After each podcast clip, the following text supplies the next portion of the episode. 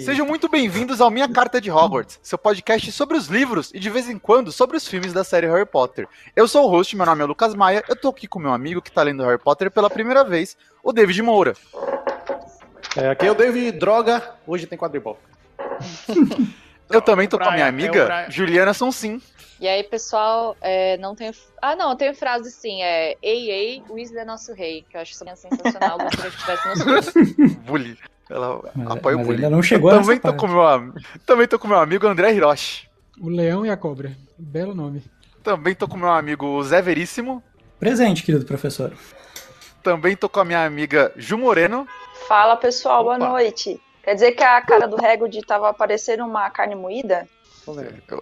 Essa cena é meio gore, né? Ela exagera no gore quando vai descrever. Eu tô com meu amigo Caio Castão ou não? Eu não sei. Eu tô, mas eu tô esporadicamente aqui. Praticamente. O Caio hoje é o nosso Boninho, é o Boninho.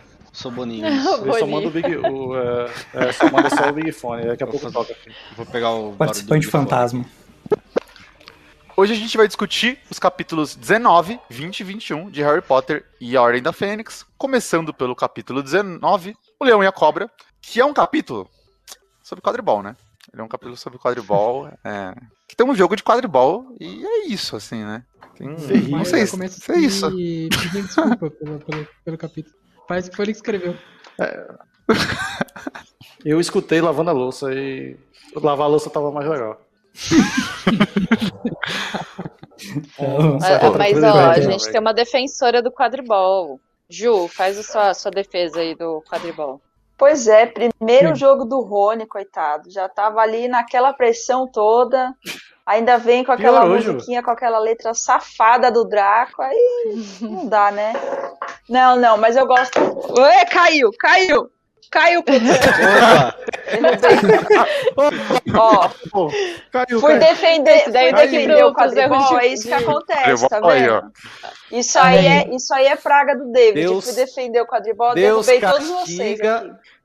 Deus castiga quem defende a insanidade.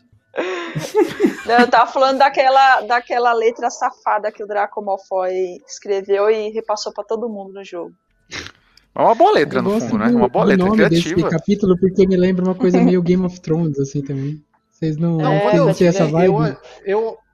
Eu achei que seria algo... um embate de verdade, sacou? Quando eu vi o nome do capítulo, eu falei... Putz, vem porradaria aí, hein? Já tô naquela... Porque eu vi o nome do capítulo quando eu terminei os da semana passada, né? Que a gente gravou. Aí eu falei, porra, vai ser bom esse capítulo. Porque a galera falou que terminava com cliffhangerzinho, né? Pro próximo. Não, falei, eu falei que os três terminavam num cliffhanger pro próximo episódio. Não falei que esse terminava. Então, eu me interpretei errado e me lasquei, né? Porque, putz... E literalmente assim, termina em porradaria. Mas não das melhores, né? Na real, eu tava lendo esse capítulo e pensando, mano, já deu, né? O quinto livro, ela já não percebeu que o da hora é outra parada, é uns duelos, é umas aulas, é umas loucuras mágicas, ninguém mais quer ver esse jogo. E esse capítulo... Será que as crianças não gostavam? Porque acho que quando eu li mais novo, eu gostava. Não tem, assim, uma imagem tão crítica, sabe? O que mais me irrita no capítulo... O que mais me irrita no capítulo é a McGonagall fazendo uma puta na questão pra ganhar o troféu, sendo que, tipo, o mundo tá acabando, tem um demônio atrás de todo mundo querendo matar, todo mundo já... Mas até tá todo aí mundo organizado pra combater o demônio. É tipo... Mas aí até a gente tá com a Copa América aqui, né, gente? Exato, eu ia fazer exatamente esse paralelo. McGonagall apoia a Copa América. Eu ia fazer exatamente esse paralelo. É a porra do Bolsonaro trazendo uma Copa América quando tá morrendo de gente pra caralho. Tipo, vamos ganhar, hein, galera? Porra, eu quero ganhar porra nenhuma, eu quero tomar vacina, caralho. Porra, não encher o saco. Mas não tem o que ela fazer, né? Ela não vai atrás do Voldemort ali nesse momento, então... Pô, acho que tá dentro do escopo a criançada, da professora. Eu esperava isso. Não, tem uma coisa. Tem o moral dos alunos e tal. Acho que... Não, tinha que ter quadribol. Você não precisava ter um capítulo de quadribol. Não, isso certamente não. Espero que nos próximos não tenha, porque me prometeram isso. Então... mas ela suspendeu. Esse jogo também é meio específico, porque ele é muito mais sobre as questões do Rony do que sobre focar tanto no jogo em si, a vitória, mais sobre uma construção para terminar naquela porradinha do final. E inclusive é um capítulo que eu simpatizo profundamente com a Umbridge, né? Porque ela toma uma iniciativa para parar com essa patifaria aí do quadribol nos dias. Ela talvez seja responsável pelo fim do tópico aí, então estou simpatizando com ela. A Umbridge é contra a diversão, que nem o Deco. Ela é inimiga o nego, né? Não é isso, logo o Hiro, né? O inimigo do não vou nem falar que o Hiro. Vocês têm um humor distorcido. Não vou nem falar uma que o Hiro. Uma coisa assim, ontem... pânico na TV com o Scooby-Doo. Eu não tenho culpa. O Hiro ontem quitou o Discord por causa do Banco Imobiliário, mas isso daí a gente deixa pra depois. Ah, deu Red Kit ontem? Pô, foi... Eu até Red Kit não, eu já tinha perdido já, então foi uma saída só. Eu acho que se você tá no meio da partida é uma coisa, mas você sai no final.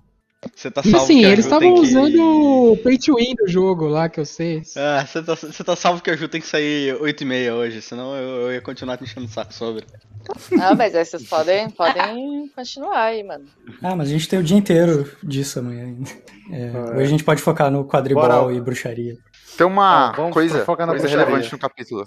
Uma coisa que tem duas coisas relevantes ali do Rony, eu acho. Que é mostrar que eles estão montando todo um sistema ali pra armada de Dumbledore. Então a Hermione criou uns galeões que tipo, ficam quentes e vai mostrando a data, que é um negócio meio maneiro, assim. Tipo, meio genial. Mostrando uma organização inteligente ali do grupo, né?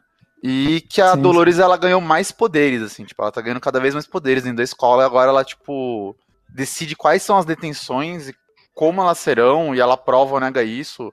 E ela tipo, tá ganhando cada vez mais poder dentro da escola, que é meio de leve ali, mas é aquela meio narrativa do que ela tenta construir no livro sobre uma ditadura, sabe? Então, aos pouquinhos ela ganhando mais poder, e quando você vê, não tem mais como reagir, não sabe? Ou é muito difícil reagir. Na sociedade, né? Mas não tem sociedade lá e nunca teve discussão.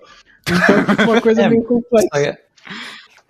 Na verdade ela é uma nova autoridade sobrepondo as autoridades que já estavam lá, né? Porque ela, basicamente, ela tirou o decreto na hora lá pra sobrepor a ordem que a McGonagall já ia dar de detenção. É que é uma discussão, na verdade, sobre legitimidade do poder, não é sobre a razoabilidade da aplicação das normas. E é uma discussão muito superficial, né? Não dá nem pra entrar nesse tópico a sério, assim. Na minha opinião. Acabou? Não, eu também gostei da ideia do Galeão, hein? Do Galeão foi top. Sim, isso daí eu só comentaria que é de novo a Hermione fazendo toda a operacionalidade do negócio. Tiro. Sabe, ela é muito... Eu tô com você hoje. Eu tô com você hoje. Tem criatividade, cara, não é possível. Segura um pouco que hoje eu tô com você. Daqui 2 capítulos eu vou estar junto com você. Eu vou me aliar a você e criticar a Hermione. Daqui 2 capítulos. Não a Hermione. Olha lá, polêmica. Falando polêmica. Hermione. Segura, que eu já tô segurando. Não, ele tá certo. Eu tô criticando a JK. A JK, né? O problema é a JK, eu também acho. O drama de Hermione perdeu tudo, hoje mora de aluguel. Fica aí. Agora, hoje eu vou... Se você quiser acompanhar mais essa história... Vocês querem comentar alguma coisa? O Harry... Não, nesse capítulo não. O Harry não pode... Pelo amor de Deus. O Harry não pode mais jogar quadribol, é isso. Nem o Fred nem o Jorge, então libera os personagens bons. Libera isso pra fazer zoeira. Exatamente. Os caras agora estão 100% focados em fazer satanices. Não, e tem a treta também do... Os James Weasley ficam puto com o Malfoy, com razão. E aí, aí todo mundo já fica... É isso que vai gerando também é o fato deles serem permanentemente suspensos do quadribol. É, uma desculpa aí pro Harry se ferrar mais também, né? Que a Umbridge quer deixar ele sem nada, né? O Fred e o George no livro, já dessa altura, já deve ter seus 18 anos, né? Eles estão no último ano, né? No último ano. Eles fazem 17 no último ano. 17, Então o Harry tem o quê? 14 ou 15? 15. Seu 15. Então não é uma diferença tão grande, porque eu tava imaginando, tipo, um adulto de 18 anos batendo na criança de 14, mas 17 para 15 é mais... não, é tranquilo. É razoavelmente equilibrado. E no caso é o Malfoy, então tá tudo bem. Faltou um adulto batendo no Malfoy em algum momento. Tá cheio de fã do Malfoy, mas não dá, mano. Você vai relendo, porque as pessoas, elas estão distantes do livro. Você vai relendo o livro e você fala, nossa, esse moleque é muito babaca, né, mano? É difícil defender. A parada do Malfoy é que você não consegue nem dar a credibilidade pra ele como vilão, né? Ele é meio que um... Exato. Ele é uma ele lombada, é um verdadeiro de um zoado, né? Um mimado e... Isso, realmente ali tudo que ele dele, faz é muito trivial. Desculpa. Tudo que ele faz parece que é meio por inveja também, né? Por mais que, que ele xingue e tudo mais, ele tem inveja do Harry, né? Da popularidade do Harry. E, do carinho que as pessoas têm por ele, né? Sim. E tipo, ele é mal porque ele nunca teve. O pai é mal, só que ele não é mal o suficiente pra gente esquecer, pra gente, tá ligado? Simpatizar em algum momento com alguma atitude dele. É só chato. Ou pelo menos pra considerar ele, sabe? Tipo, esse vilão é brabo. Não tem isso. Você não acha ele brabo, tá ligado? Você não fala, o Malfoy entrou na parada. Você acha ele um vilão, você acha ele meio termina logo essa você não consegue nem zoeirinha aí, pra pedir o livro. Tu não consegue nem torcer contra muito, assim, sabe? Porque meio que eventualmente acontece algo ruim com ele, não tem nem aquela carga dramática de tipo, será que ele vai se dar mal dessa vez? Não, ele sempre se dá mal mesmo já. É. No primeiro, segundo livro até tem, assim, ele tem uma inimizade e tal, mas nesse livro já, que o Harry já tá enfrentando o Voldemort, aí você fala, velho, só sai da frente. Ô Deco, vamos fazer aquele o quadro, o que o Deco acha que vai acontecer com o Draco Malfoy? Eu tenho total certeza que vai ter a redenção de Draco Malfoy. Ele em uma hora tipo, ele vai virar amigo deles. Ele, não necessariamente amigo, mas ele não necessariamente virar amigo, mas talvez ele é tão covarde que ele vai ver tudo acontecendo, desmoronando de alguma forma, e ele vai falar, puta que pariu, meu pai tá indo além, meu pai foi além, sabe? Ele sabe que o pai é mau, ele sabe que o pai tem envolvimento com seres, com demônios e mortandades que se arrastam pela terra, mas eu acho que ele nunca teve o contato ainda com essa coisa, sabe? Ele ainda não é palpável pra ele, é só a imagem do pai sendo o cara que ele acha que é foda.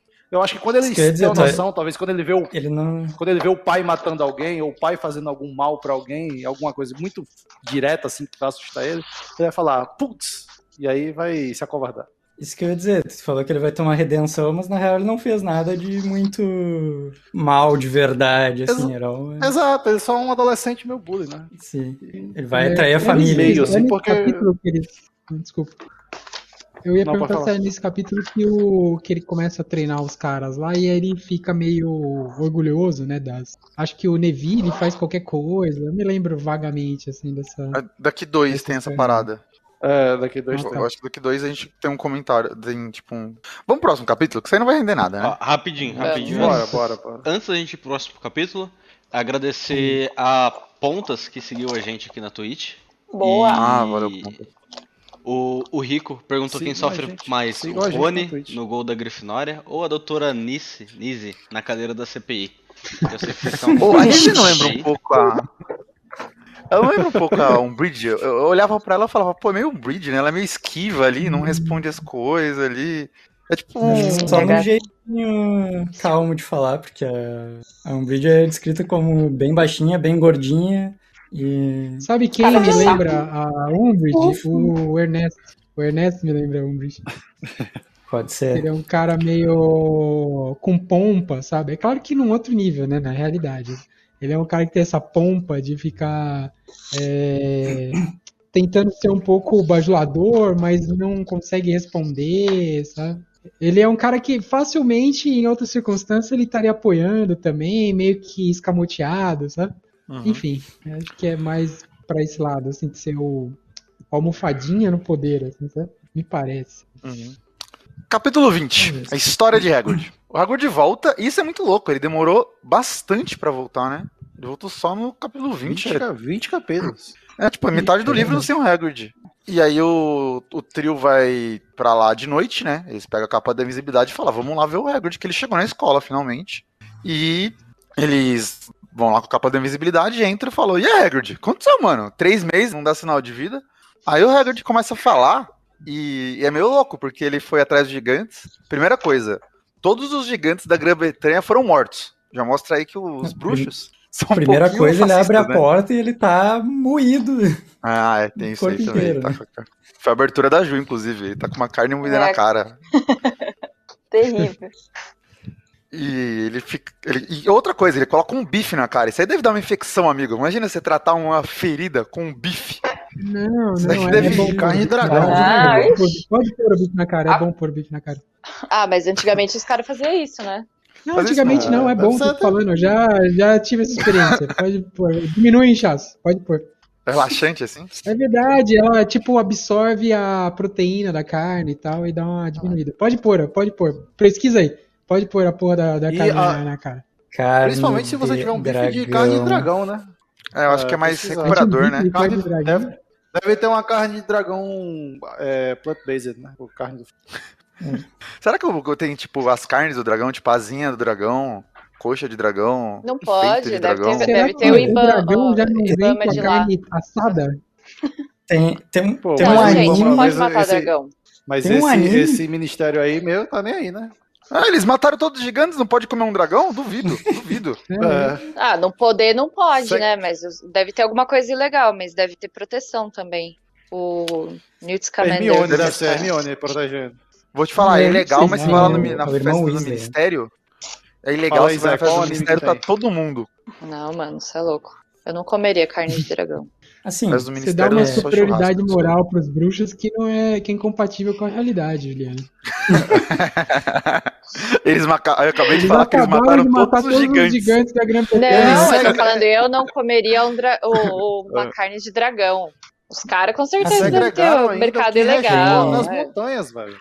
Tem um anime da empregada dragão que ela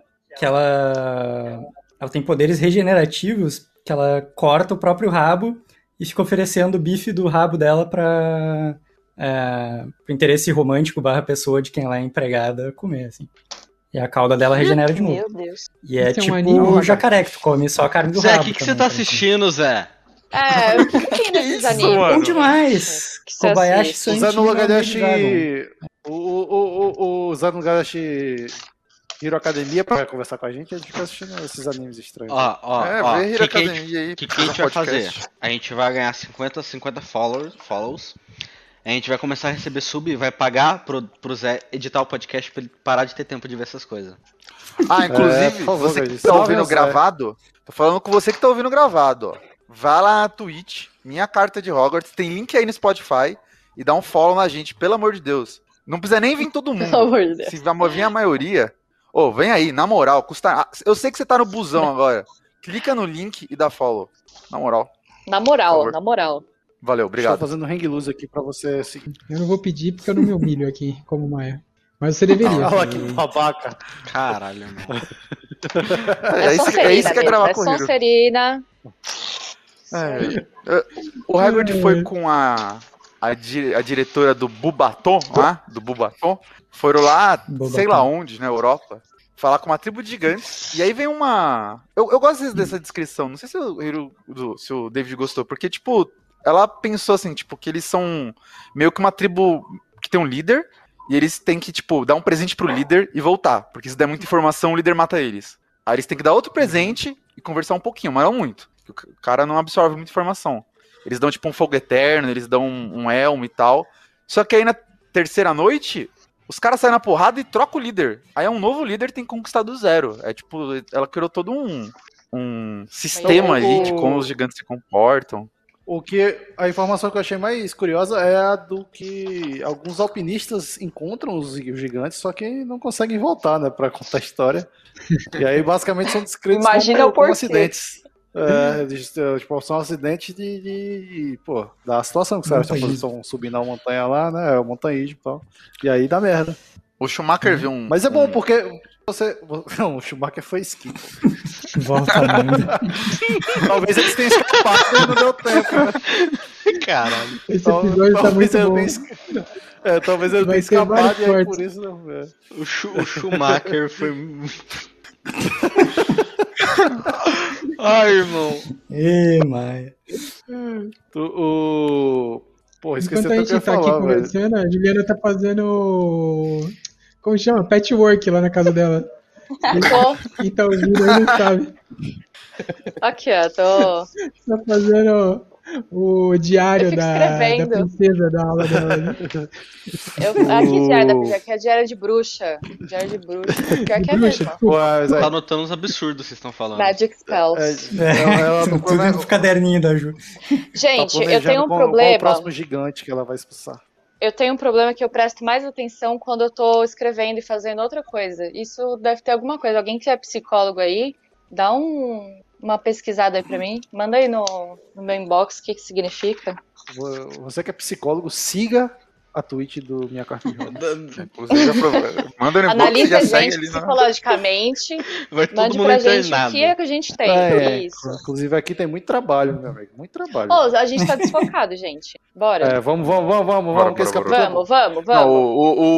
o David tava aí falando sobre os acidentes. E... Sim, mas eu gosto como os gigantes são descritos, né? Parecem muito...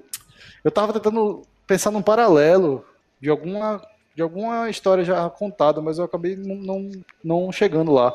Tipo, desse tipo de tribo, tá ligado? Que o líder... Tem vários, né? Tem vários exemplos na história escrita, na cultura pop em geral, e então, provavelmente na história geral, normal, de verdade.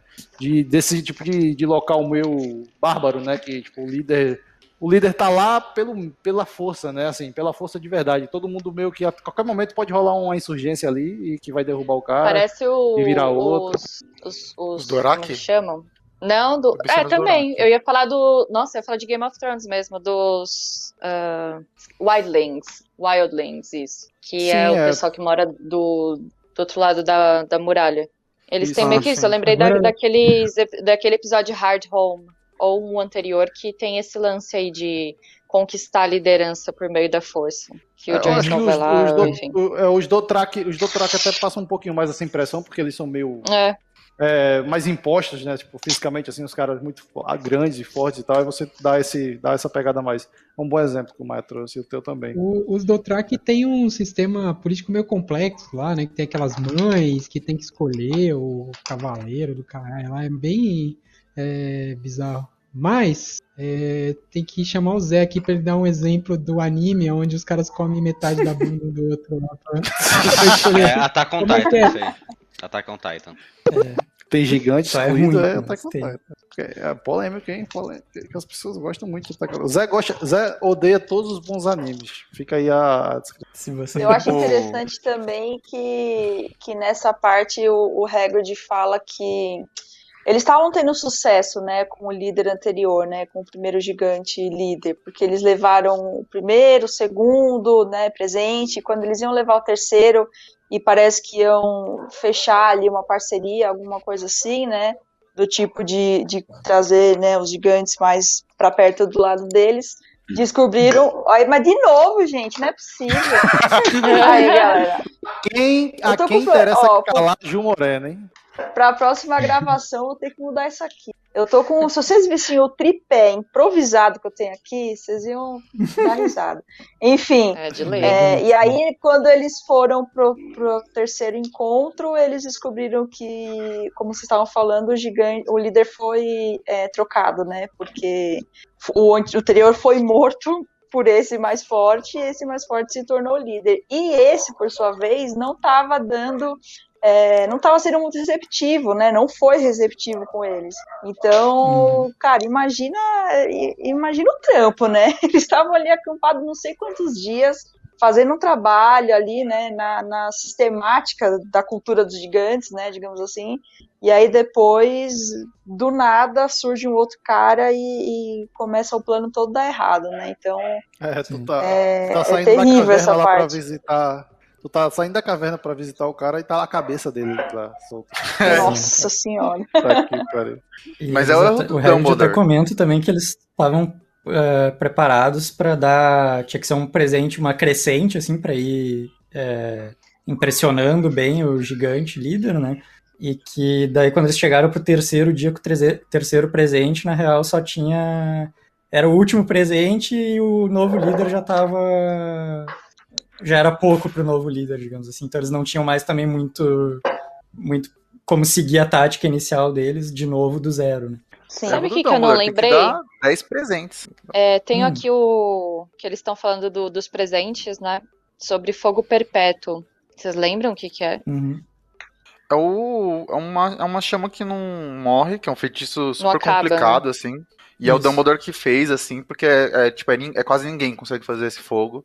E... Ah, isso que eu fiquei na dúvida, porque, tipo, eu achei que era... Porque o Dumbledore que fez, mas eu achei... Só um bruxo muito ferrado conseguiria, né? Não é uma exclusividade do Dumbledore. Não, aparentemente é só um feitiço super específico, mas não necessariamente... Deve ser bonito, né? Usar de decoração em casa. Falei a companhia elétrica. Então, pode ser meio perigoso também. O inimigo, muito perigoso. Pode. Da Eletrobras. Você que tem gato em monte de livro. Ah, mas deixa num lugar bem alto ali. Eu não entendi como fogo perpétuo perde pro elmo. Se você me dá o fogo perpétuo, você vem com o elmo, me churuca no dia seguinte, mano. Nossa, eu não sei como é que eles deixaram o Hagrid são guerreiros, depois dessa. Mas eles são guerreiros, eles estavam interessados no elmo. Duvido que o elmo era pra cabeça deles. O elmo era um dedal problema, gigante. O problema, Lucas, é que você como espécie domina a metalurgia há 1500 anos. Mas os gigantes talvez não dominem a metalurgia. Ô, Hiro, o elmo pro gigante, o elmo feito por um gnomo, era um dedal. Ele pegou o dedal e falou, interessante esse dedal, tá de zoeira com a minha cara. E se for um elmo que se adapta com a cabeça, sacou? Tipo, ou pode ser um elmo que se adapte, tu coloca na cabeça e ele... É, pode ser que ele se adapte, não sei se ele era mágico, não? Isso aí. Um fato interessante aqui nesse capítulo, que depois disso... sobre a família do Hagrid, né, que eles começam a falar da mãe, né, que a Hermione começa a falar, né, se teve algum vestígio, algum sinal da mãe do Hagrid, e ele descobre que ela tá morta, né, há alguns anos. Aham. Uhum. Ele fica ali... Hoje ele descobre... Eita, tá tendo... tentando configurar, cara. Meteu um reggae aí. Mãe do reggae. O reggae virou o reggae. Chama! Eu tô atrás da acessibilidade, galera. Poxa, tô mãe do reggae, certo? A mãe do reggae. Pô, cabeça de gelo. Tem uma parada ali também que ele fala que tem uns comensais, né? Inclusive é o comensal que tentou matar o Bicuço, que foi lá negociar e ele tava tendo mais sucesso, né? É verdade. Nessa aliança. Se tivesse matado ele como prisioneiro de Azkaban, não teria acontecido isso. O que corta a cabeça lá, né? O executor, né? Sim. É ele mesmo. É o Carrasco. Ixi, tá rolando... Vou mutar aqui. E eles começam a perguntar, que o Hagrid tá muito machucado. Ele mas você não contou como se machucou, ele fica meio esquivo, né? Ele fica tipo, veja bem, né? Veja bem. E aí ele não conta e a Umbridge aparece lá. E aí, mano, aí você vê o vacilo, né? A Umbridge chega e fala, tem 3 pegadas indo pra cá. E aí eu olho e falo, 20 anos de curso. Vocês estão no 5º ano da escola. Vocês ainda não... Vocês esquecem de tirar pegadas. Vocês estão zoeira com a minha cara.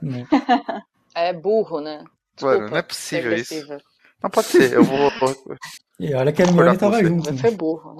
Não fala da Hermione que no próximo capítulo eu vou ter que reclamar.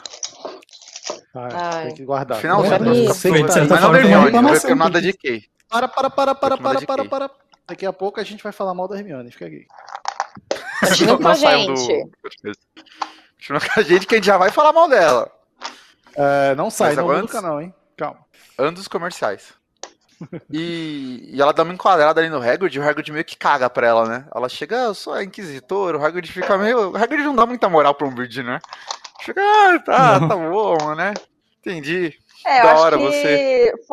Foi muito rápido ali, né? Quando eles percebem que a Umbridge tá chegando, eu acho que os meninos tentam ali, né, de forma rápida falar pro Hagrid, né, tudo que tá rolando, tipo assim... Meu, você tem que tomar cuidado e tal, essa mulher aí tá colocando regra, tá ferrando todo mundo. Só que acho que não dá muito tempo deles contarem tudo o que aconteceu, né? E aí nessa, o Hagrid preocupado, né, de, tipo assim, esconder os meninos, assim, naquela ansiedade, a Umbridge vai falando, ele, não sei o quê, tipo, tá meio assim, sem entender a situação, e aí a Umbridge fica até meio despeitada, assim, né?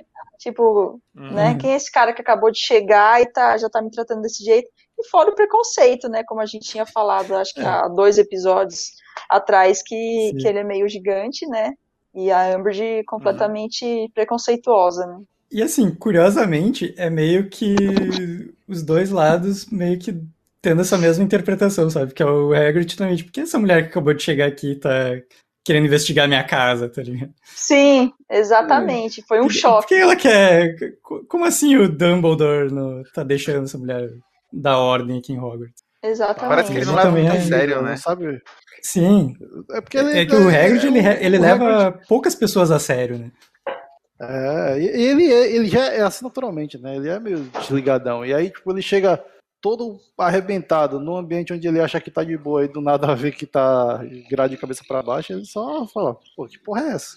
Exatamente, que ele saiu em uma missão do Dumbledore, né? Ou seja, respaldado ali pela maior autoridade da escola, né? Servindo, né? Pela causa maior e tal. E aí ele chega e tem uma mulherzinha qualquer ali do ministério querendo colocar umas regras idiotas, né? Então imagina a cabeça dele, né? O cara acabou de chegar de uma viagem enorme, uma viagem cansativa, importante, que não deu certo, né? E ainda se depara, como vocês falaram, com a escola virada de cabeça para baixo, né? Tudo diferente de quando ele tinha saído. Eu acho que ele nem percebeu ainda que tá diferente, sabe? Ele não sabia nem do ataque do Dementador, né? Com o Harry. Ele tava completamente alheio a isso. Saiu pra viajar sem celular. A desculpa que o Hagrid dá... Quando tu sai de casa e o celular... Quando tu sai de casa e o teu celular descarrega, e aí tu fica o dia inteiro sem celular e chega em casa, parece que o mundo inteiro... se transformou naquelas 5 horas que tu ficou sem, é o Hagrid, basicamente. E ele volta, ele já chega, eu adoro a sinceridade e a simplicidade do Hagrid, porque ele já chega metendo, mano, que diabo que é você? Quem você pensa que você é? E aí eu já adoro, né?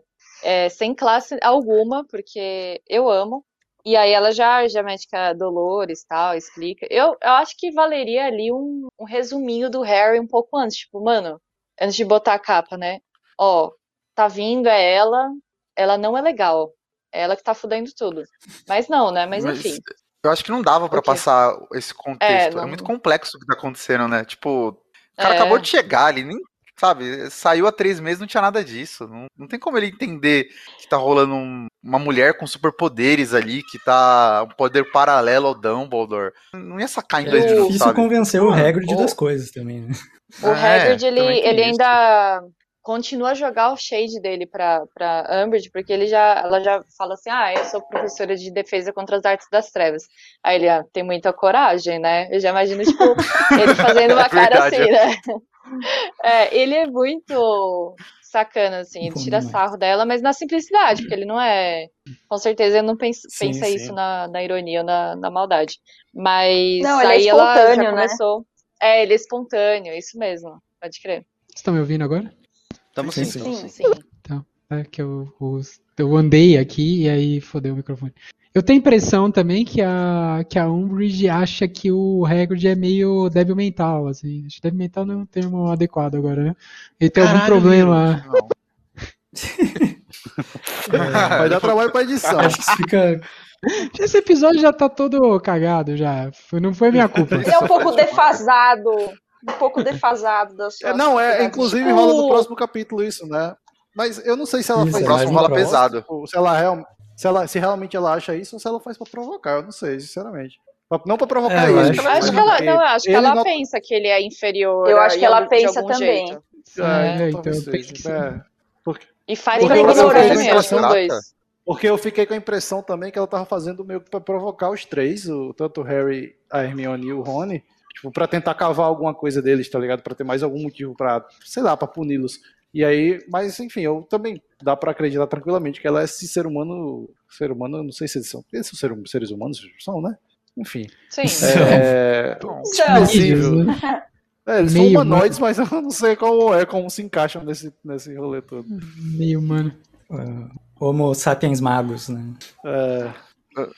Aí eles vazam, né, da cabana do Hagrid, meio que falando, Hagrid, você tem que cumprir o currículo aí, não vai inventar de trazer dragão pra nós ver aula de dragão, ver uma quimera, ver basilisco, coisinha. E o Hagrid meio tipo, relaxa, eu vou trazer um bicho da hora, relaxa com isso aí, e eles voltam meio tipo, mano, é perigoso isso aí, né, porque o Hagrid pode perder o emprego. E aí vamos pro... Podemos pro próximo capítulo? Próximo. Acho que sim, foi longo. Podemos. Os comentários aqui são mais sobre o fato do Hagrid virar Hag. com o close de casa. Genial. Hagrid voltou com dreads da França. Capítulo 21. O Olho da Cobra. E começa com outro uma coisa... nome bom de capítulo. Mas esse capítulo, eu acho ali o final dele interessante, mas tem uma... Daqui a pouco eu comento. Mas começa com a Hermione, e isso vai servir de base para minha reclamação daqui a pouco. Ela vai visitar o Hagrid, porque o Rony e o Harry não podem, porque eles têm muita lição de casa para fazer.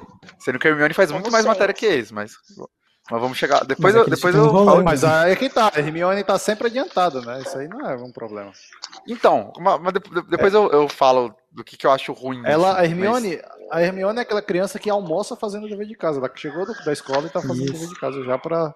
Pra se livrar. Ponto? Já que tá aqui, é que eu não queria adiantar muito. Eu queria... No final do capítulo vai ter a parte que o Harry beija a Cho, né? E aí eles ficam, por que ela chorou? E ela faz super uma explicação do que ela tá emocionalmente confusa por causa do Cedric e do Harry. O Cedric morreu e ela gosta dos dois, ela não sabe de qual ela gosta mais, ela se sente culpada. E eu acho que esse é o livro que rola um problema que é o personagem sem nenhuma falha e exageradamente bom em tudo. Tipo, no terceiro livro ela tinha problema emocional, assim, ela tava dando patada nos amigos, ela tava instável, ela tava em burnout. No quarto ela tinha insegurança com... o Rony não gostar dela, e se ela era a menina atraente ou não, e tal, e ela chorava. Aí nesse livro despiroca, ela faz 15 mil matérias, ela tá adiantada em todas, ela faz crochê, ela faz os negócios pra ordem, ela cria o planejamento da ordem, ela também entende todos os personagens emocionalmente melhor do que os amigos, e aí, não tem ponto fraco, é um personagem sem ponto fraco, e aí fica... Na minha visão, pelo menos, um personagem difícil de você identificar, de você achar interessante. Porque não tem... Assim, eu concordo um pouco sobre ela apresentar poucos pontos fracos, eu acho que basicamente nenhum mesmo. Mas quanto a essa explicação, pelo menos, eu acho que ela é o único personagem da série que poderia ter feito essa explicação pro leitor, sabe? O leitor comum, o adolescente que tá lendo A Ordem da Fênix, ele precisava entender o porquê a Cho tava daquele jeito. Porque normalmente, tirando a minoria, não ia entender o que tava acontecendo. Tipo, eu tava como Harry. Porque só adolescência, é normal. Podia ser a Angelina, cara. Tanto faz. Mas acho que não. Mas ela não tem proximidade. Ela não é próxima dele com ele. Inventa um jeito ali de criar pra isso, pô. É um livro. Mas eu acho que não é uma pessoa real. Ela é só no pigmento de imaginação de alguém. Sim, mas esse fragmento, o problema é que ela é um fragmento que só fala de quadribol. Natural, sim, mas aí você constrói, é isso que eu tô falando, e é o que o Maia tá dizendo. A Hermione é um personagem ruim de maneira geral, assim. Ela já foi um personagem melhor, mas nesse livro, mas pior. Acho que é nesse livro. Mas tem um livro. Gente, que mas não, depois, ela não pode estar numa fase da vida dela que ela tá. Imagina, ela tá vindo de uma crescente de problemas, de instabilidade. Ela tá num ano. Não é ela fazer assim.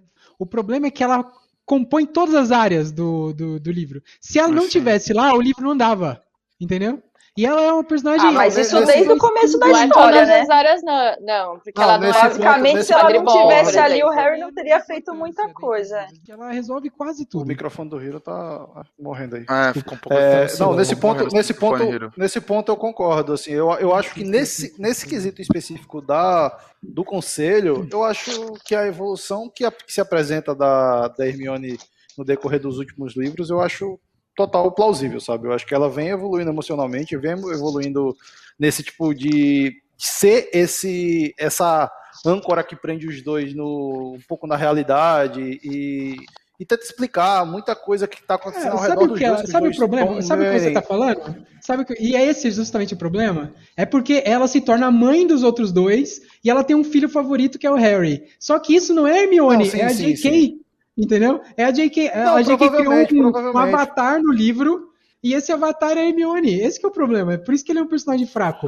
E é por isso que o Rony também é um personagem fraco. E a gente já conversou muito sobre como a JK se projeta, né, na Hermione, e isso acontece, de fato isso acontece. Eu também acho que a presença dela também é meio roubada, muitas vezes, né? Talvez psicologicamente é uma projeção da JK, ela é muito evoluída, de ser, né? Sim, e ela se fez, eu não tenho defeitos, né?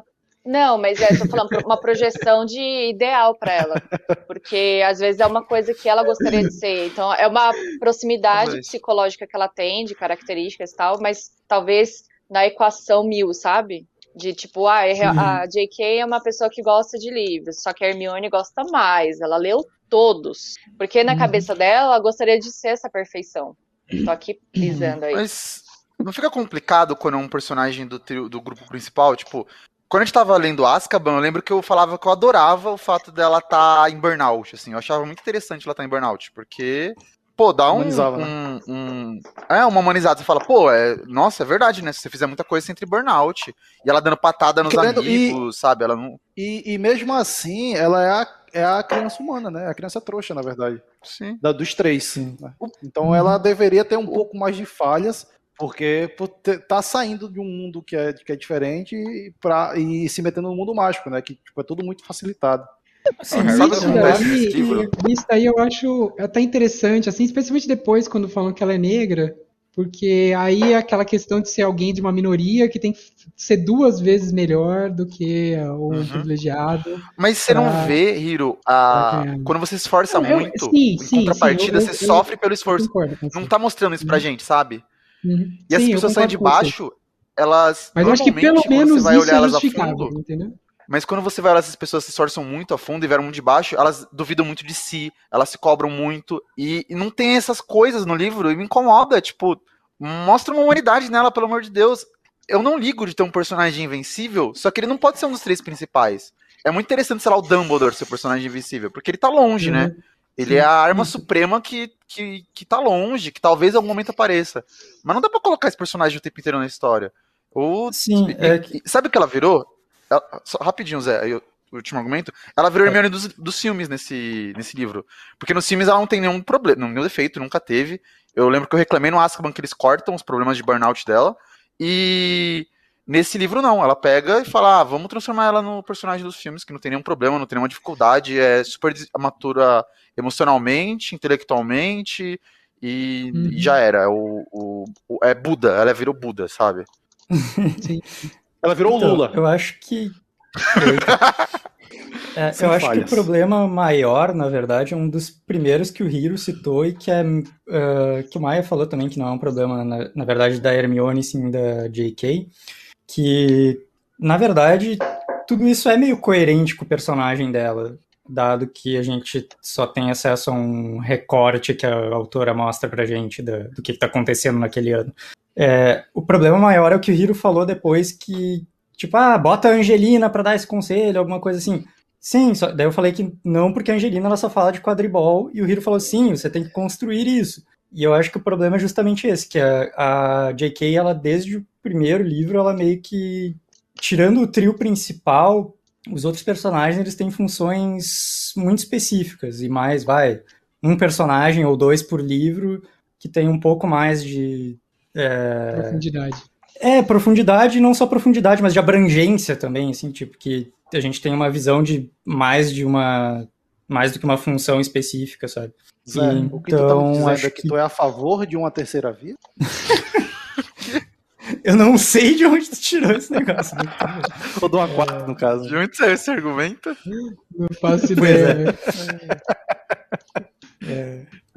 De uma quarta vez. Você nem chegou a terminar o Olho da Cobra aí. Paramos na Hermione. Não, só aqui virou Hermione. Isso já é quase o final do capítulo mesmo. Esse é o final do segundo capítulo. Tem um monte de coisa que a gente não falou. É o final do primeiro arco.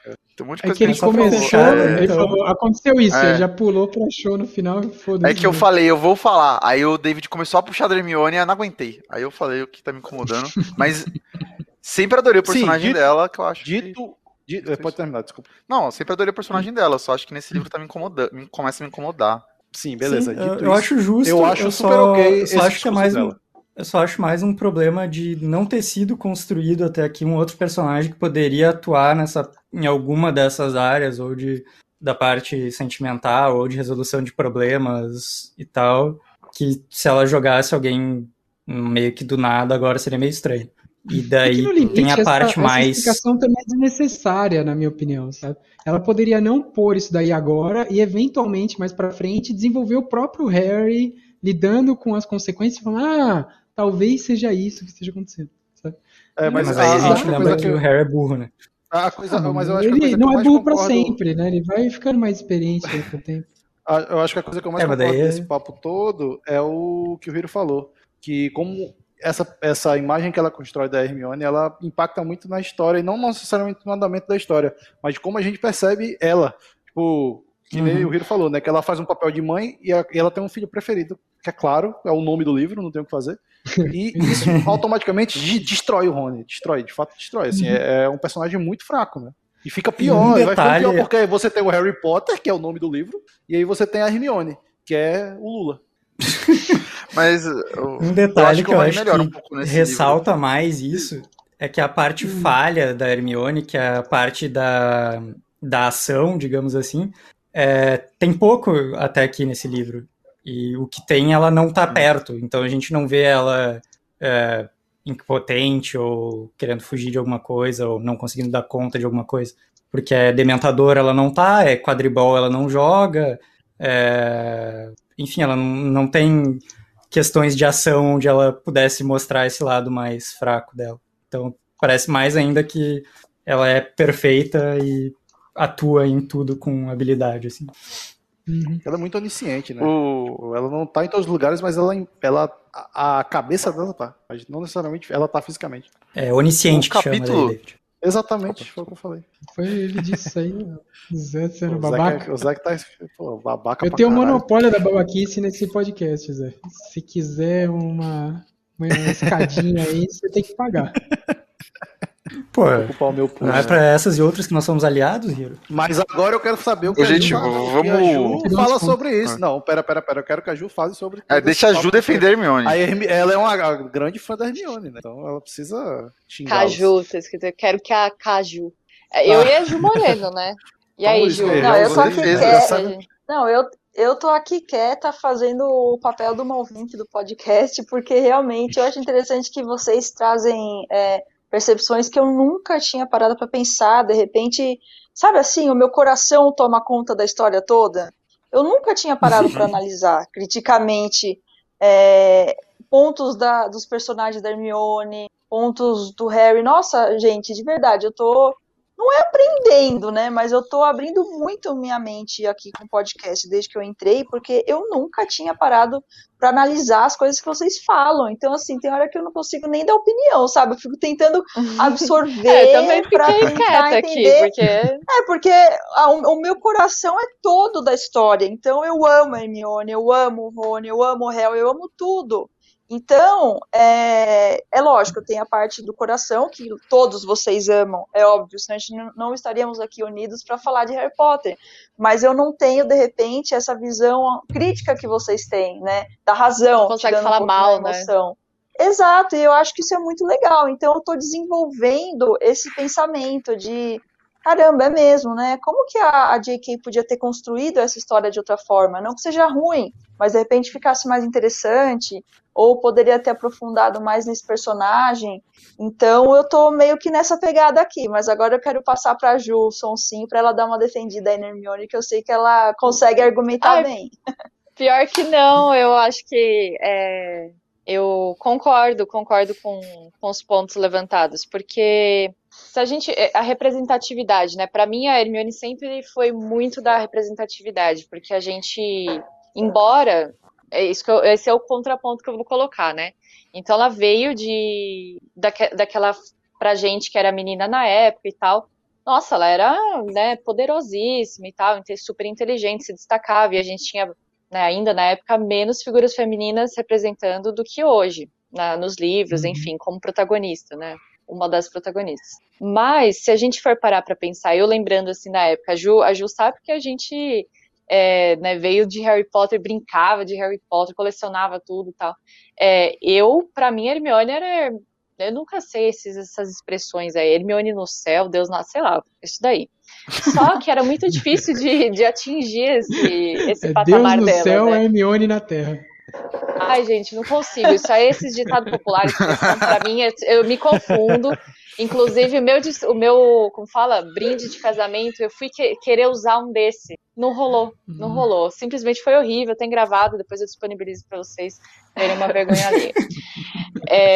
Mas era muito difícil de atingir, porque eu queria ser Hermione. Então eu tinha lá meus 11 anos de idade, eu queria ser a melhor da turma, da minha sala, por exemplo. Eu queria ser a menina mais inteligente. E na minha escola tinha um concurso de pessoa mais inteligente da escola. Isso depois, né? Nossa. Mas quando eu era menor, tinha. Inclusive, André, meu marido, sempre ganhava em primeiro. Depois que ele saiu, eu ganhei.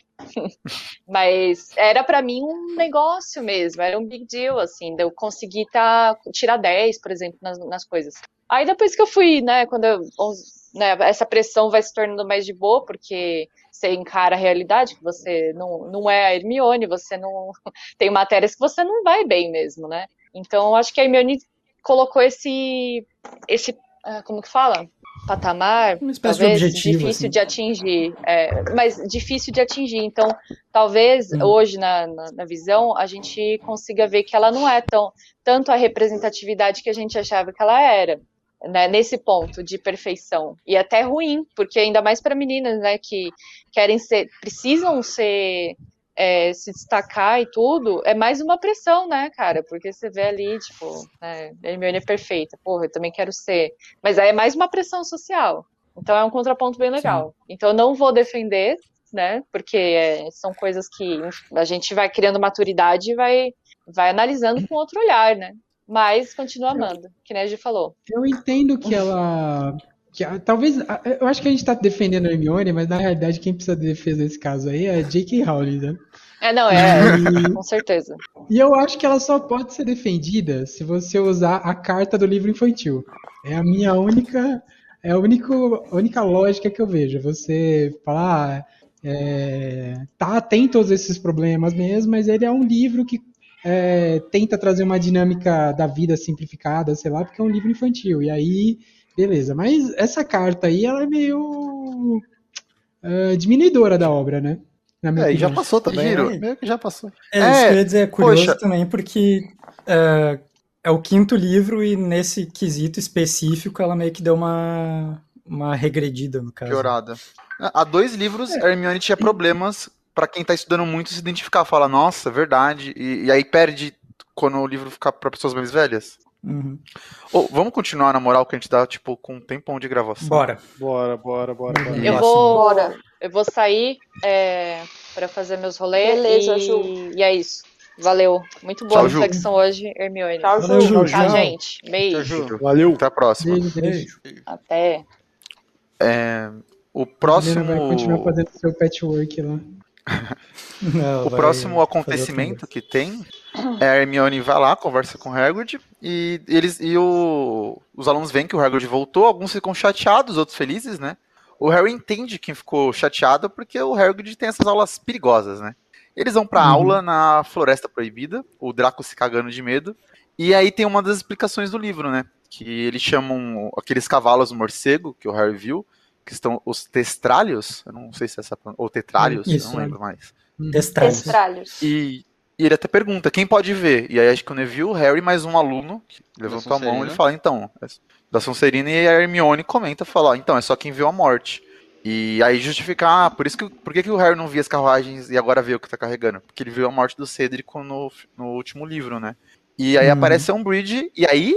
É nazismo ali, é puro nazismo. Ela começa a tratar ele igual um imbecil. Parece que era o que ele fala.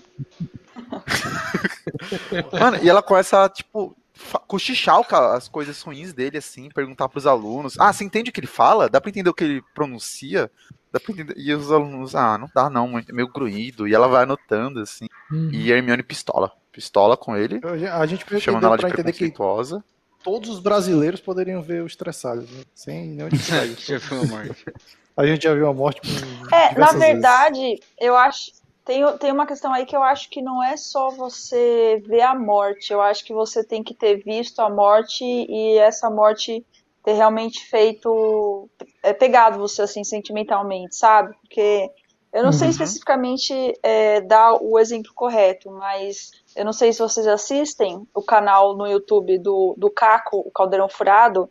É bem bacana, eu assisto os vídeos dele.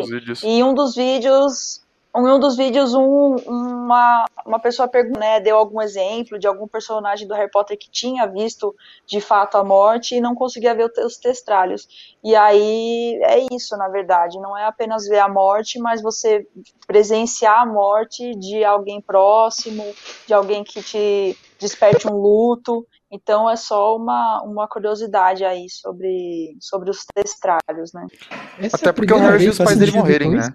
Ou eles explicam isso antes? Porque exato, eu acho que foi esse o exemplo que tinha sido dado, que o Harry, né, já tinha, acho que era exatamente isso, que o Harry já tinha visto os pais, viu a mãe morrer na frente dele, né, o pai não, porque acho que ele tava na sala, alguma coisa assim, mas a mãe, ele viu a mãe morrer na frente dele, mas ele era um bebê, ele nem tinha, né, registrado, não tinha ficado de luto ali no momento. É lógico que quando ele entende isso, ele sente, é uma coisa que atinge ele, mas no momento ali, como ele era apenas um bebê, a morte não despertou um luto ali nele, né? Então, bem lembrado, foi esse o exemplo mesmo.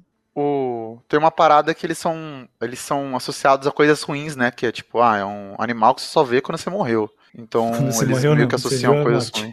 Quando você morreu, não. Você morreu, aí você não viu mais nada. Aí o Hagrid meio que fala isso. Rola um preconceito com os testrálios por causa disso. E eles saem de lá, e a Hermione até comenta, fala, esses animais aí, eles são meio agressivos, mas o Hagrid domesticou. A outra professora, ela só mostraria pra gente, tipo, no 7º ano, não foi algo ruim, assim, e tal. Só que a Umbridge tá querendo queimar ele, e ela fica meio tensa com essa situação. E a próxima cena, que é tem mais 2 cenas no livro, né? Eles vão pra armada de Dumbledore, e o que mostra é que tá todo mundo evoluindo muito, assim, eles estão aprendendo vários feitiços de combate, todo mundo tá ficando muito bom. O Neville, ele tá progredindo numa velocidade muito alta, né, o Harry fica mó feliz com isso, né, que o Neville, que era, tipo, um incompetente, tá conseguindo usar vários feitiços e tal, ele consegue desarmar os caras, tá ficando pronto pra briga, entendeu? Tá preparando o menino. Incapaz. Era um incapaz, agora não é mais. Era um guerreiro. É muita ofensa gratuita. Esse foi foda mesmo.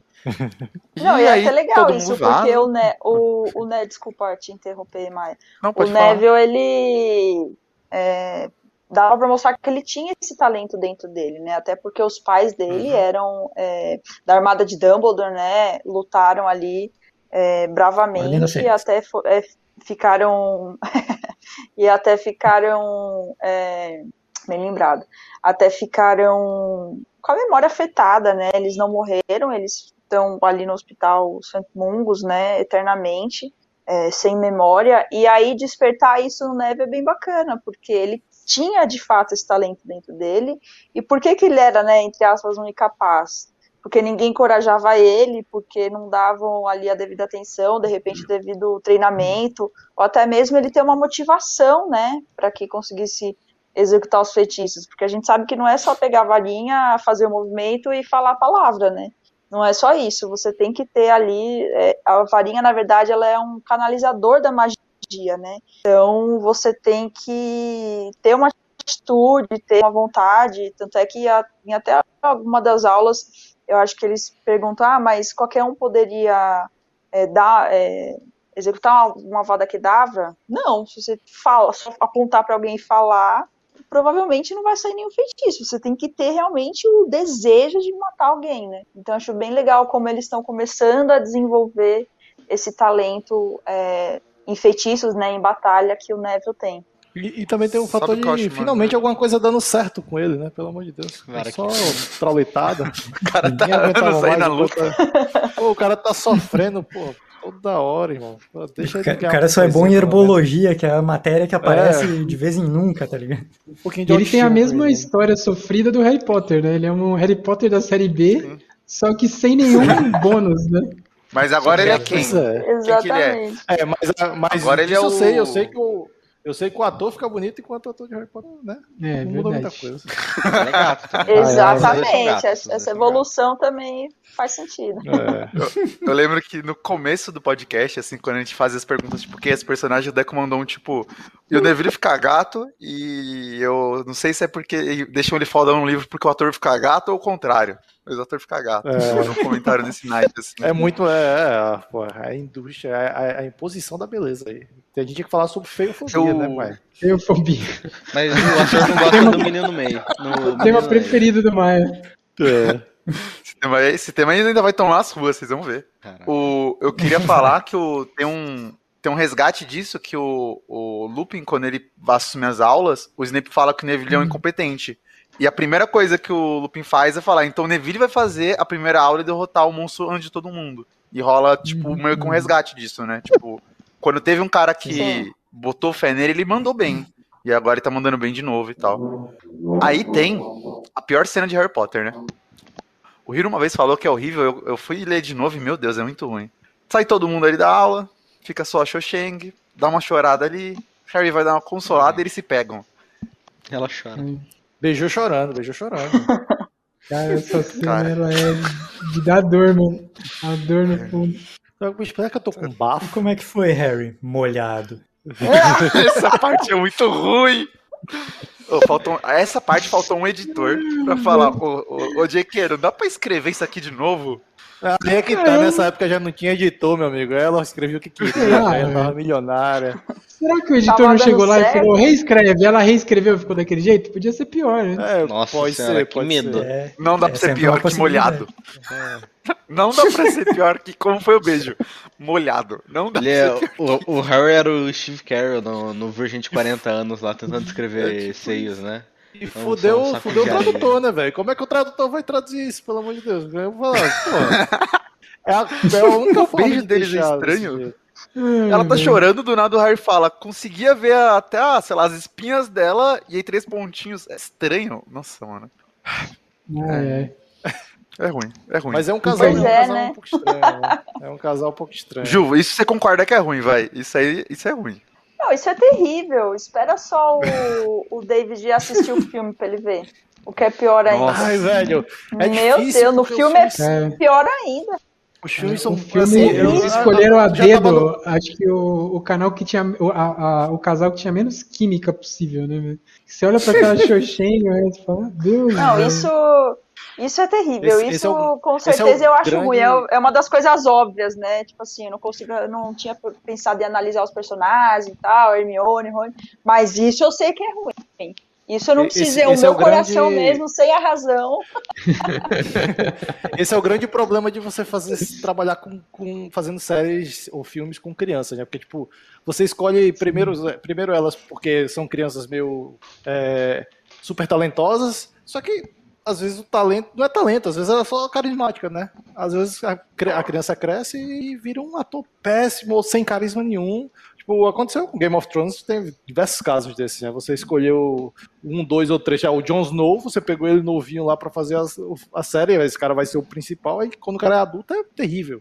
Então, tipo, às vezes você montou esse casal, tipo, Harry... Ele já era adulto, esse daí não tem salvação, né? Ele já era adulto. Sim, mas digo, ele era mais novinho, né? Então, vai que ele melhora. E ele não melhorou porra nenhuma, eu acho que ele só piorou. E, tipo, no caso do Harry, você pega ele e a Cho Chang lá no 3º livro, já começa uma coisinha, você fala, putz, vai ser bonitinho eles dois. Aí, quando chega eles adolescentes já, é horrível. Mas no livro também não ajuda, então eu acho que nem a culpa, não é nem tanta culpa dos atores, não, é a culpa da história. É que é do personagem. Eu acho que essa cena, especificamente no filme, é um pouco melhor do que no livro. Porque não dá pra ser pior. A química deles é... pelo menos não tem a descrição, né? Não tem a descrição molhada, isso. É tipo, a primeira vez... Sabe a primeira vez que você exagerou na pimenta na sua vida? Você achou que aguentava e exagerou na pimenta? É isso.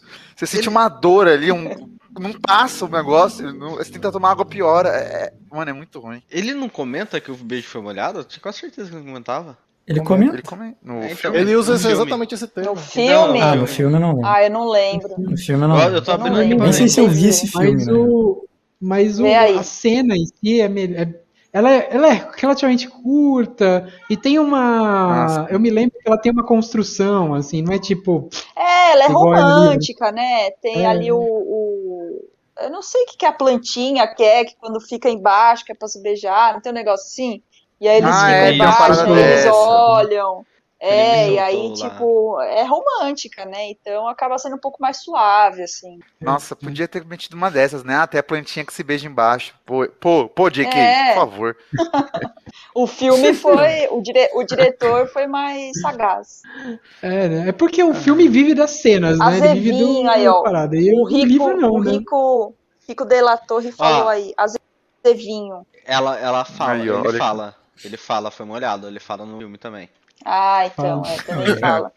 Esse foi molhado, é uma fala, né? Já tô me preparando, porque os filmes de Harry Potter são... JK exigiu que na adaptação tinha que ter a descrição. Foi. Ela falou, mas essa minha cena aqui, brilhantemente descrita, não vai ter? Não vai ter o foi molhado? Ela exigiu no contrato que tivesse molhado. Foi. É, porque na verdade tinha que ter, né? Porque aí eles perguntam molhada, eles falam, porque ela tava chorando, então ela devia uma expressãozinha pra construir ali a história, né? Você quer ver, Deco? Ela devia estar no 7, agora, né? Não, deixa, guarda isso. Não, coloca não, coloca não. Decepcional. Eu tenho que gravar um podcast sobre isso. Eu acho que a JK tava no 7 durante a gravação, e aí o diretor não tinha posto que era molhado, e aí perguntar, aí rola a cena, aí o Daniel Radcliffe lá fala... Foi bom. Aí ela deu um grito lá no fundo. Corta! Cadê o molhado, porra? Aí tiveram que colocar. Eu pensei noites nessa frase. Triste na hora. Porra, vai rolar comentário ainda? Porque já tá adiantado, né? Vamos final agora. Não, calma. Falta a última cena. Aí o Harry comenta isso lá, a Hermione explica porque que a Cho tava chorando, né, pra eles. Ela tá escrevendo uma carta um livro pro Victor Krum, né, tá escrevendo uma carta gigante. O Rony fica cheio de ciúmes, a Hermione vai dormir. O Rony sobe meio que reclamando e tal. A melhor coisa é o Rony perguntando o que que ela vê no Victor Krum, né? Pelo amor de Deus, mano. Enxerga, Rony. Isso é pergunta que se faça. O maluco... O Harry manda um. Ele é jogador internacional de quadribol. Ele é mais velho. É de outro país. O cara é um Mbappé, velho. O cara é um Mbappé. É tipo isso. O cara tava... O cara gosta da menina que começou a namorar com o Mbappé, ele fala, o que ela vê nesse Mbappé aí? Tá ganhando a Copa do Mundo. Pelo amor de Deus, o maluco meteu o gol na final da Copa. Tipo isso. É muito bom essa cena, pode crer. E o Harry mandando a lata, ele fala, ele é jogador internacional de quadribol, o cara é... Aí o Rony, mas tirando isso aí, o que ela vê? Sobrou só que ele é alto, forte, mas ele é mais velho, mas tirando isso aí, essa cena é boa mesmo. E aí eles vão dormir, né? E aí deitam lá. E aí o Harry tem aquele, que eu acho bem descrito, com aqueles sonhos malucos, tá ligado? Que vai invertendo um monte de coisa do dia. Eu acho interessante, é bem feito. E aí vem um sonho muito maluco, que ele se sente como uma cobra, assim, é um sonho um pouco mais sóbrio. Tem um homem ali, e ele sente vontade de atacar esse homem. Aí ele passa por esse homem, aí esse homem saca uma varinha, aí ele começa a atacar esse homem com muita força, muita raiva, começa a se aguentar todo o chão. Aí ele acorda, vomita, gritando, tá o quarto inteiro desesperado, ele tá gritando, e aí ele tenta falar pro Rony, ele não... Rony, seu pai tá em perigo, o Rony meio que acha que é um sonho, a McGonagall entra, ela acredita no Harry, ela fala, quando seu Harry falou, o pai do Rony tá em perigo, vocês têm que achar ele, a McGonagall, tipo, é um sonho, ele falou, não é um sonho, e aí ela fala, a gente tem que ir então atrás do Dumbledore, e aí acaba num cliffhanger, grande até, né? Sim, eu lembro, esse capítulo eu lembro que marcou muito quando eu li, tipo, essa virada. Assim, eu confesso que eu fiquei... Aconteceu alguma coisa com o Arthur. Eu fiquei muito curioso pra continuar. Eu tava escutando, né, enquanto eu tava fazendo as coisas aqui. Eu fiquei muito curioso pra continuar, só que eu falei, putz, eu vou guardar pra ficar com a memória fresca quando a gente for gravar semana que vem. Por favor. Mas deu muita vontade, muita vontade. E o que você acha que aconteceu, tipo, já puxando isso aí? Por que você imagina? Não, eu imagino que o Harry ele já se viu em situações onde ele meio que transporta a mente dele para outros seres, né? Tipo, seja o Voldemort ou, sei lá, uma cobra qualquer, pode ser também. Não sei, eu acho que aconteceu exatamente o que aconteceu no sonho dele. Ele até verbaliza, ele fala exatamente, eu mordi o seu pai. E aí, você fica... Então, provavelmente aconteceu, né? A cobra atacou e ele tava na visão da cobra, tá ligado? E daí, agora, pra achar, é outro rolê. No quarto livro tem isso, né? Ele sonha com o Voldemort matando um cara e ele, na verdade, estava vendo aquela cena de verdade, né? Ah, e ele fica, o começo do livro, né? Fica no corpo do Voldemort. Exato. É a primeira cena do livro. Comentários? Acho que não, acho que tá tranquilo isso aí. Acho que também foi. Rendeu pra caralho hoje. Pô, foi. Só a parte da Hermione. Vixe, só aquilo dá um podcast. Dá um podcast. Encerra aqui, tipo, fala pro pessoal. Não, ó, você que tá ouvindo o podcast, não fecha. Abre a Twitch. Não. Minha Carta de Hogwarts, tem link no comentário. E segue a gente. A gente precisa de mais uns followers, é isso. Por favor. Isso. Por favor, gente, segue a gente. twitch.tv/minha carta de Hogwarts. E eu tenho quase certeza que agora eu consegui fazer o alerta de follow. Então, alguém daqui não segue só pra testar? Se alguém... Eu já sigo. Mas eu acho que apareceu, viu, Caio? Eu recebi uma notificação aqui. Acho que... Se seguir de novo, será que vai? Pulou aqui alguma notificação. Acho que vai. Deixa eu seguir de novo aqui. Vamos ver. Pronto, segui. Aí, ó. Aí, apareceu. Opa. Que hora, se você quer ter seu nomezinho lido ao vivo e sair no podcast, é só seguir a gente aí. Os caras vão seguir só pra você ver. Não, mas se você faz de novo, ele não notifica. Se eu marcar o nome, a casa cai, irmão. Já era. Ô, Caio. Oi. Se a pessoa quiser saber quando vai sair o próximo podcast... Onde que ela pode seguir a gente, por exemplo? Ela pode seguir a gente lá no Instagram, lá no @minhacartadehogwarts. Lá a gente tá sempre postando quando vai ser a próxima live, quando sair o episódio, vai tudo. Então hoje vai sair um episódio, né, Maia? Já saiu. Já saiu? Hoje saiu o episódio. Já saiu? Na verdade, saiu. E se você tá ouvindo, já saiu faz tempo. Porque se você tá ouvindo, saiu faz 2 semanas, inclusive. Episódio 36. Se você tá ouvindo, já saiu esse aqui, inclusive. Se você tá ouvindo, já tá no 38, inclusive. A gente já tá gravando 2 na frente, irmão. Tu tá aí, não. Se você tá ouvindo, provavelmente, se você tá ouvindo, a gente tá gravando 40 hoje. Se você tá ouvindo. Meu Deus. Isso. Talvez. Que loucura. E é isso, né? Isso, mas a pessoa também pode ir lá no Twitter, o @mcdhogwarts, e seguir a gente lá também. Pode. Na Twitch, que é Minha Carta de Hogwarts, e mandar um e-mail pra minhacartadehogwarts@gmail.com. E é isso. Obrigado, viu, gente? Até semana que vem. Rapidinho, antes da gente passar, os próximos episódios vai ser os próximos capítulos. 22, o Hospital San Mungus. 23, Natal na Enfermaria Fechada. E 24, Oclumência. É um bom trio esse aí. Bom trio. Bom. Não, o final desse livro é muito bom. Eu acho que caminhando depois... numa construção... agora ele vai numa... Agora ele engrena. Assim, que absurdo esse livro. Uma crescente. Ele vai ficar muito... E depois desse, a nossa separação tava, acho que 4 por vez, ó. 4, então... A gente vai adaptando, E porque isso era na época que a gente separou pra quando a gente gravava off, né? Mas dá na mesma. Então, aqui é... Dessa vez não, se a gente for ficar falando... 4, não, mas 4 capítulos aqui talvez já era um pouco mais discussão, porque a gente fica se distraindo com mais coisas, tipo, os comentários da galera, etc. Agradecer o pessoal que ficou assistindo a gente aí até agora. Sim. Eu tava falando até semana que vem pro pessoal que tá ouvindo gravado. Esses são nossos guerreirinhos. Agora haja paciência. Agora a gente vai falar só com quem tá aqui na live, né, Maia? É isso aí. Então vou parar a gravação.